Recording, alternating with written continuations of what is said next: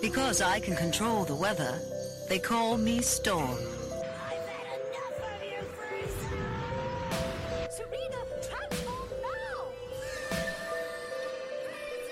now!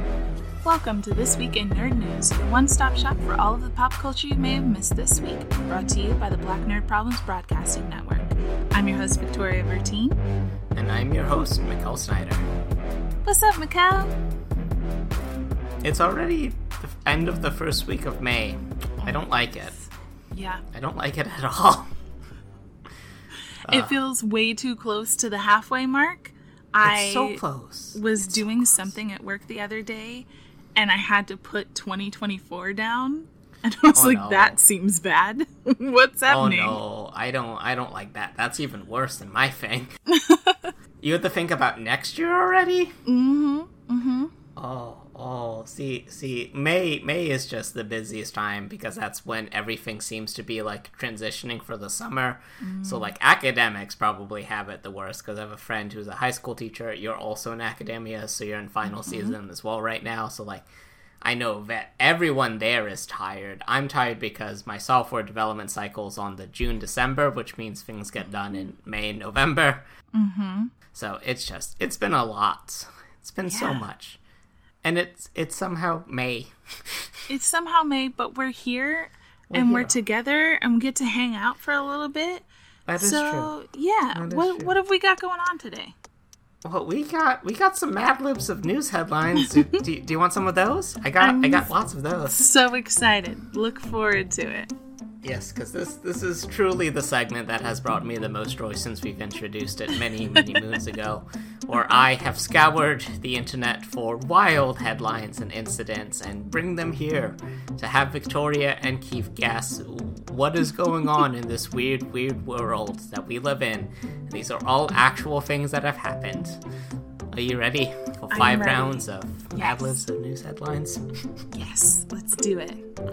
So starting off, the Met Gala featured the death of a New York icon, a common past that had managed to make its way onto the red carpet and managed to get camera time as well. Do you know which past is part of the Met Gala mythology now? I am very confused because, like, I heard the first part and I was like, yeah, we're talking about Karl Lagerfeld because that was, like, the theme this time. I actually don't know if Karl Lagerfeld is dead. I just assume that he is. But he's always looked the same. Like, since I was 5, I feel like he's looked the same. Anyway. And then I was thinking cats, and then it was like, oh, no, there's actually a thing. I'm going to go with a rat, just because I feel like New York and Pizza Rat, and it feels like it would be a rat. Unfortunately, we are talking about the Met Gala cockroach. Oh, all right. Yeah. So, for whatever reason, there was a cockroach that was at the Met Gala, which I guess makes sense logically because it's New York and there are pests there. And for whatever reason, a cameraman, like, dedicated time to filming said cockroach on the red carpet. That feels like a good choice. Cool. Not starting out the best, but that's all right. If you haven't looked at the amount of weird, random cat things that happened, because apparently Karl Lagerfeld really likes cats. That is a rabbit hole you could dive down. I don't know if I recommend it. It involves Jared Leto, so I'm gonna empathetically say no. So, moving on to question 2. This live-action science fiction series that aired for 5 seasons in 1994 to 1998, that is also getting a proper CW reboot, is somehow also getting an unrelated animated movie, because why not? Oh no. This feels really vague. Can I get any kind of narrowing? Any kind of narrowing. Yeah, I feel like there are I've got a lot of live action science fiction in my brain. It is a space opera. It is created by writer and producer J. Michael Stravinsky. That doesn't super help me. Okay, the first 2 things that came to mind. Firefly, I feel like, was way later than this. I feel like that's too early for Firefly. You would be correct. That Firefly was too early. Yeah, maybe I'm just not quite old enough for this. This would have been, I would have been really young. So now I'm trying to think, like, all of my first thoughts are probably not old enough. I will give a more direct hint. So it is not a battle star. I'll give one more hint. So okay. The name is a Mesopotamian city and a number. Cool. All right, I'm going to give up, which makes me sad, but I really want to know what this is. Okay, so this was a niche series, even by my standards, but it's Babylon 5. Oh my goodness! Okay, yes. I did not obviously watch it at the time, but it is on one of the streaming services, and I have in fact watched a few episodes and gone, huh, that's a thing that happened. It's a very well realized version of like a space diplomacy situation. Mm-hmm. That really anchored on literal diplomacy, unlike Battlestar Galactica, which was like subterfuge, and mm-hmm. SG-1, which was like the guise of diplomacy, but also Air Force being cool. Yeah. It kind of reminds me of DS9 a little bit. Yes. Yes, in a lot of ways it was a contemporary to DS9's space station shenanigans. So mm-hmm. These are hard ones this week. Just because, yeah, that's all right. You know what? We're here to learn and have fun. It's not about points. So now moving on to this next.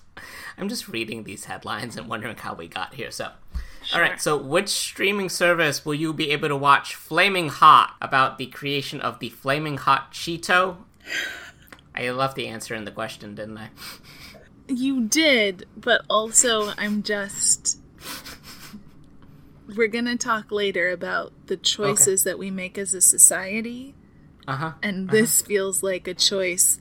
Okay, so yes, I did get good hints on this one. So I'm going to go with Hulu and Disney Plus because that's what you wrote down.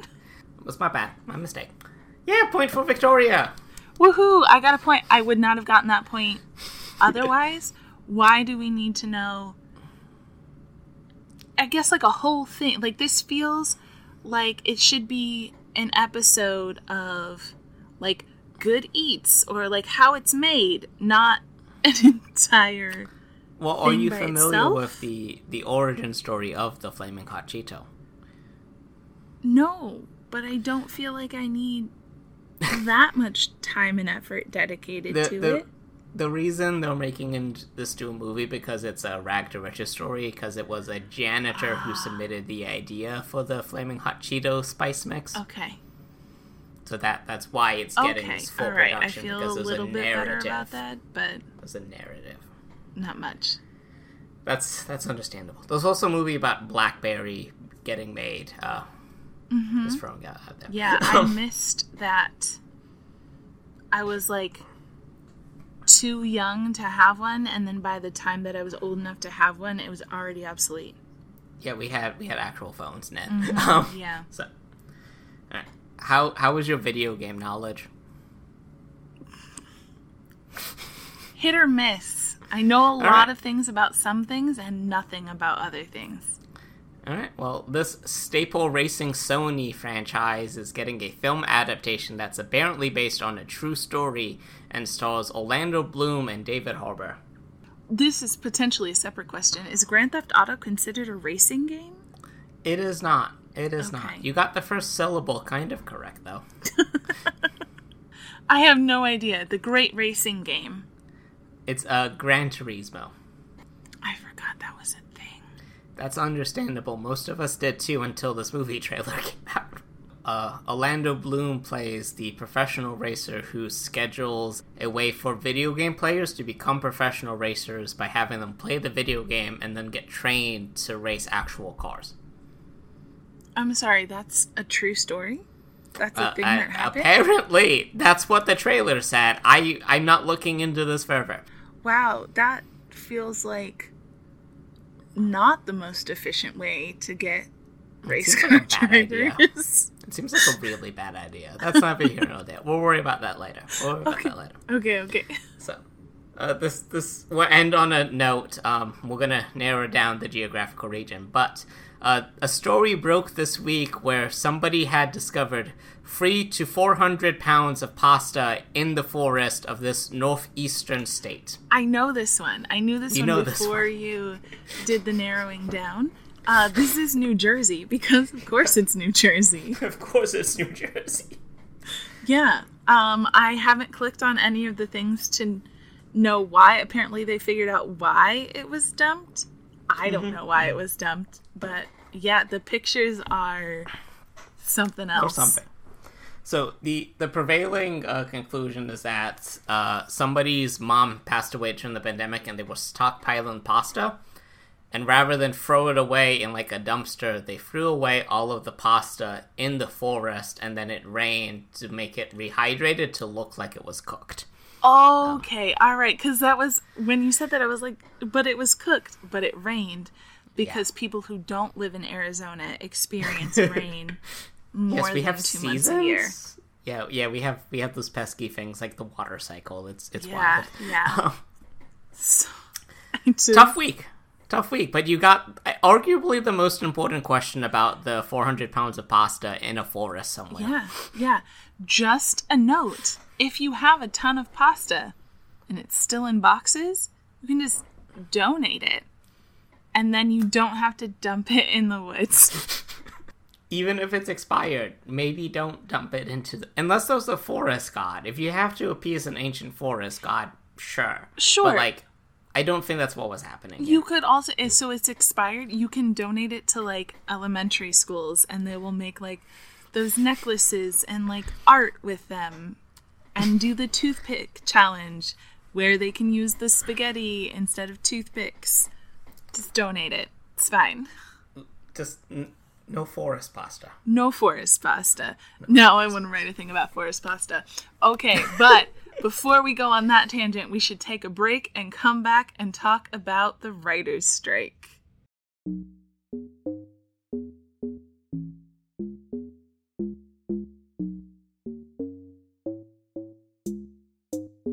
Okay, we are back without pasta, unfortunately.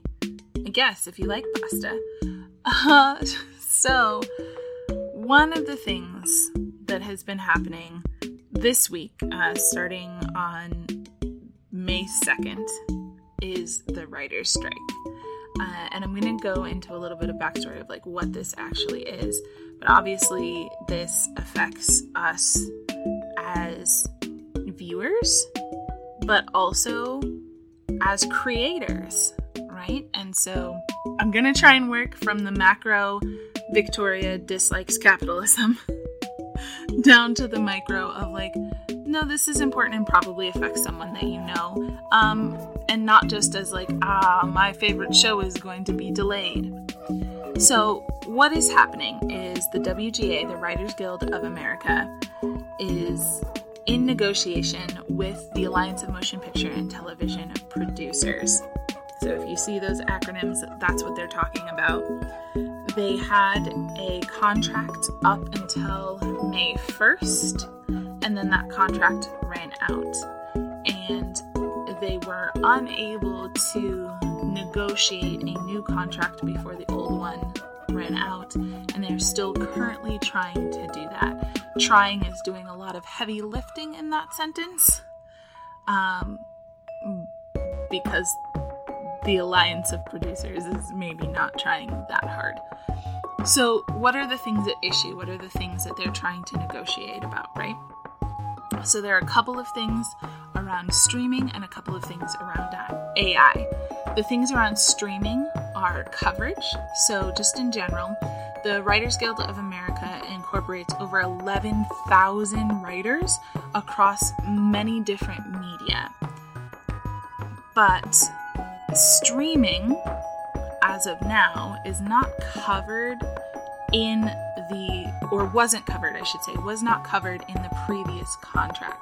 So only if you were working with traditional producers like CBS, NBC, those kinds of things, TV producers, were you covered by this contract.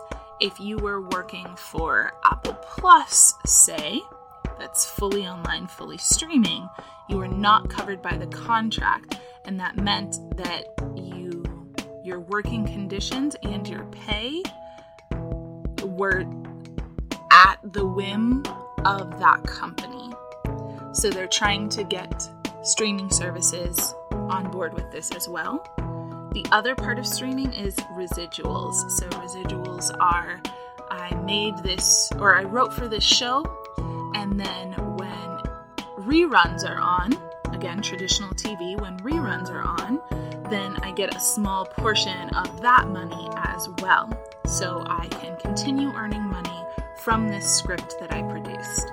With streaming, reruns aren't really a thing, even though the show that has your script in it is being seen and streamed millions of times. You're not getting those residuals because it technically doesn't count as a rerun.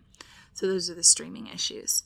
On the AI side, obviously people are worried about AI taking over jobs, and because capitalism is gross, that is the direction that a lot of people are heading. I don't know if you have ever watched or read scripts from AI of like, I had AI watch all of this thing and then make a script. It's mildly terrible. It is getting better, but it's mildly terrible. And so they want to put in a clause, the writers want to put in a clause that AI will be used as research, not as labor. So they will not have full scripts written by AI, just used as kind of a little bit of a tool, I guess I would say. I have so many thoughts on this and so many issues with just why this is even happening, but... Well, we know why this is happening, Victoria. Right? Yeah. But things that we know are going to be delayed, just this week that we know are going to be delayed. Blade, which we talked about last week on the podcast. I just want Mahershala Ali as Blade. But Blade hacks Abbott Elementary. Quinta Brunson is going hard on this strike, and I commend her for it. But there are a ton of other folks who are equally affected and things that we don't necessarily think about. So Francesca Ramsey, who used to write for things like The Daily Show and a ton of other late night shows, those are all writers, right? There are rooms full of writers on news shows as well. So it's not just our kind of entertainment that we're looking at. It's everything. And so... if you've got a friend who is a writer, if you've got a friend who's a producer, if you've got a friend, this is going to affect the entire industry, right? Because if you don't have writers, then you cannot a show make. And so anyone who is anywhere close to this is going to be affected. And that means that it's probably closer to you than you think it is. And it also sets a precedent for how we move forward in this age of streaming and AI. So... I'm going to turn it over to Mikkel before I get even more on my soapbox. What are your thoughts? Oh, we're going to need a bigger soapbox because I'm going to be on there too. The one thing that I will start with empathetically saying is that if you notice that your favorite television shows are worse in the coming years, it's not the writers' faults, it's the people who don't pay their writers enough to do a very difficult job. And we've seen this happen before, because this is not the first writer strike that we have experienced in the modern time. This is the first one that we've had streaming services involved in, and that's really the thing that has changed the most since the last time, is that Netflix wasn't as big, mm-hmm. and there was only mostly just Netflix and not 17 other services that we have to deal with. So it's unfortunate that they're using a legal technicality to not pay the writers the wages that they are deserved. It is unfortunate. It is sad. It makes me sad. I have friends who are writers, and I have friends who are coverage who are going to be sort of like, well, this sucks. Mm-hmm. So there's that. I'm the biggest robot sympathist in this Discord, in this podcast network, and whatnot. And it's really unfortunate that people are using this AI tool as a way to get people to not do jobs. And so oh, we can replace them. It's like, no, you can't. This was not what AI was supposed to do. It was supposed to be a way to, like, aggregate lots of information that would be difficult to aggregate otherwise. It was supposed to be a tool to, like, get inspiration and mm-hmm. go from there. When you're using it as a primary offering tool, it's missing the point that automation was supposed to let us do the creative work. And it makes me sad, it makes me upset, it makes me angry. And this whole situation is just pay people what they're worth. If we're going to live in a capitalist society, that's the minimum contract, right? Yes, and I think to that point, the fact that one of the recurring things from the Alliance of Motion Picture and Television Producers has been is that none of this affects executives. So executives will still get paid quite a bit, and probably that number will increase. So it's not that they don't have the money, right? Like, we can make arguments in things like education of like, well, the whole institution is underfunded. So everybody's not getting what they deserve. I have thoughts on that, but, like, I can kind of get there. TV and motion pictures are not underfunded as an institution. It's just the distribution. Completely wrong. Yeah. I will end my statement right now just by saying that from what I've read on Twitter, the best thing that you can do right now is support on social media via the hashtags that they have out there. Mm-hmm. And then if you're on like the actual like coastlines, there are picket lines, then they would love support there. They have not called for a boycott of any media yet, so keep watching your stories as they exist. And just pay attention to the writers that you follow and your friends who follow said writers on the actions that are needed to take. So that's what I got. It didn't have to be like this, and it doesn't have to be like this. It could be better, and it's just a matter of getting there. So best of luck to the writers out there fighting the good fight. Agreed. Shall we go out on our lightning round? Okay, so focusing, we're going to list some fun topics that from all over the pop culture spectrum that we think you should know. So, Fatima Asghar is the first ever winner of the Karol Chio's Prize for Fiction for the novel When We Were Sisters. I'm saying this because I love Fatima's work, and I think everyone should read it and support them. Got nothing more to say there. GKids, the film distributor that gets us all of the good anime in the States, have acquired the rights to The First Slam Dunk, which is a basketball manga, so they're making a film adaptation for it. I love sports anime to an unhealthy degree, or exactly healthy degree, depending on when you talk to me. So there's that. Looking forward to seeing that in theater soon. May the 4th be with you even more, as it has been confirmed that Star Wars Visions, the animated anthology that just had Volume 2 released earlier this week, has announced that there is a Volume 3 already in the works, which is good. More animated Star Wars from non-traditional Star Wars venues. Always great. For some reason, we're getting a sequel to the Dodgeball movie with Vince Vaughn. I have nothing more to add to that. And then finally, Keith and Victoria's petition to get me to watch Doctor Who is in fact happening later this year with the 15th Doctor. By accident, I found out what was the whole thing with the 14th Doctor because Keith refused to tell me 2 podcasts ago. But I've discovered that thanks to the YouTube algorithm. And tangential to all of that, it was announced that Jonathan Groff, who many know from Frozen, and who I know from Netflix's Mindhunters, is joining the cast in an undisclosed guest role, so I will be finding out what that's all about come holidays this year. So, if you want more from the Black Nerd Problems News Network, be sure to follow us on Twitter, Instagram, and Twitch. My name is Mikkel Snyder, and that was This Week in Nerd News. I'm Victoria Vertine, and remember to like, comment, and subscribe wherever you listen to your podcast. We'll catch you next week, folks. Bye.